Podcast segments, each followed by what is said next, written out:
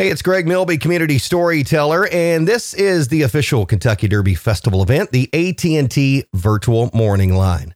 Tanya Abeln, Vice President of Corporate Communications at Churchill Downs, is my guest this morning. Good morning, Tanya. Good morning, Greg. Hello, everyone. Tanya, it is obvious this is a unique year for Churchill Downs and the Kentucky Derby. Uh, let's talk about the crazy, and I'm going to put that in all caps crazy process a little. Crazy.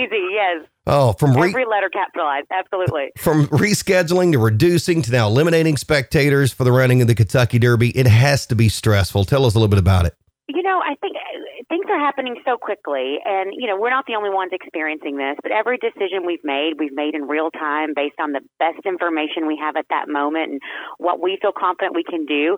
And because of the ever-changing circumstances, those decisions have changed from week to week sometimes. And I, rem- I think back to, you know, in March um, when the pandemic was first hitting the U.S. And I remember we did a, a call with our investors and specifically saying, you know, there's no reason why we would project this to affect the Kentucky Derby this year. And two weeks later, we announced the new date. And so, you know, I think that just goes to show how quickly things changed earlier this year. And then, you know, deja vu uh, through the summer, preparing for the September Derby and really feeling confident that we could pull it off. Even two weeks ago, announcing our new safety protocols and our new occupancy numbers and feeling so good about that. And then quickly, circumstances changed in Kentucky and Jefferson County, and we had to adjust. And we were always very transparent about that. You know, we'll change every we'll change everything up to the date of Derby Day if we have to, just to assure the safety of everyone involved. And unfortunately, it came to that, and it feels really strange for multiple reasons. First of all, it feels strange to be having this conversation with you in August. Yeah.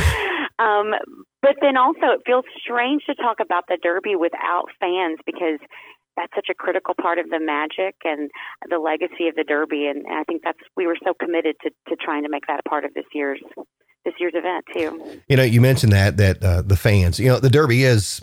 I know, it's weird saying this. It is. Uh, John Asher would probably he would have uh, he would have smacked me across the head. But the Derby is so much more than just even a horse race. It's a showcase yeah. of fashion uh, so my question is: Is will my neighbors judge me if I wear my bow tie and seersucker jacket at home on September the fifth? Hope not. As a matter of fact, you encourage your neighbors to do the same? Because in order for, you know, really what we call that unbridled spirit of Kentucky to be able to be a part of this, we're going to have to do it in our own way and we're going to have to do it at home. And, you know, we did that, I think, uh, in, in May, for the first Saturday in May. As that date started to approach, we started to think of ways that people could participate at home. And if you'll recall, that first Saturday of May, and I also have to point out, the most beautiful first Saturday in May I can remember for many, many years. um, unfortunately, to add insult to misery, it was such a beautiful Kentucky spring day this year um, we realize that this has become a holiday for many people, and we have to figure out a way to celebrate it. And I think the same applies this September. Is you know we're we're going to have this race on national television. NBC, you know, NBC will still broadcast, so there's a way to watch and participate. But we'll have to figure out how to embrace those old family traditions or those personal traditions in a new way outside of the track. Of course, you know, you can always bet on twinspires.com. I've got to throw that in. Mm-hmm. you can still participate that way. But fashion, the food, so much of that is such a critical part of the legacy of the Derby and how we as Kentuckians celebrate that. And so I really do hope that you wear that bow tie and seersucker suit and, you know, tell your neighbors to do the same. all right. So, Tanya, how can listeners find the details, all the information they would ever need to know about Kentucky Derby 146? Uh, well, you know, you, we have KentuckyDerby.com is a really exciting interactive site. If you're a social media person, you can follow us on Twitter, Instagram, Facebook. Uh, you know, we, we keep people updated that way. It's been an interesting year because so many of those things that we typically celebrate about the Derby are now have now been taken out of play. So we're pivoting a little bit and trying to think about how to have those events at home. And we just, you know, I feel like on the first Saturday in September, when those horses are loading, and usually when we have that anticipation and everyone, you know, it's one of those sports where everyone's yelling at the same time, but unlike other sports, they're not yelling against each other.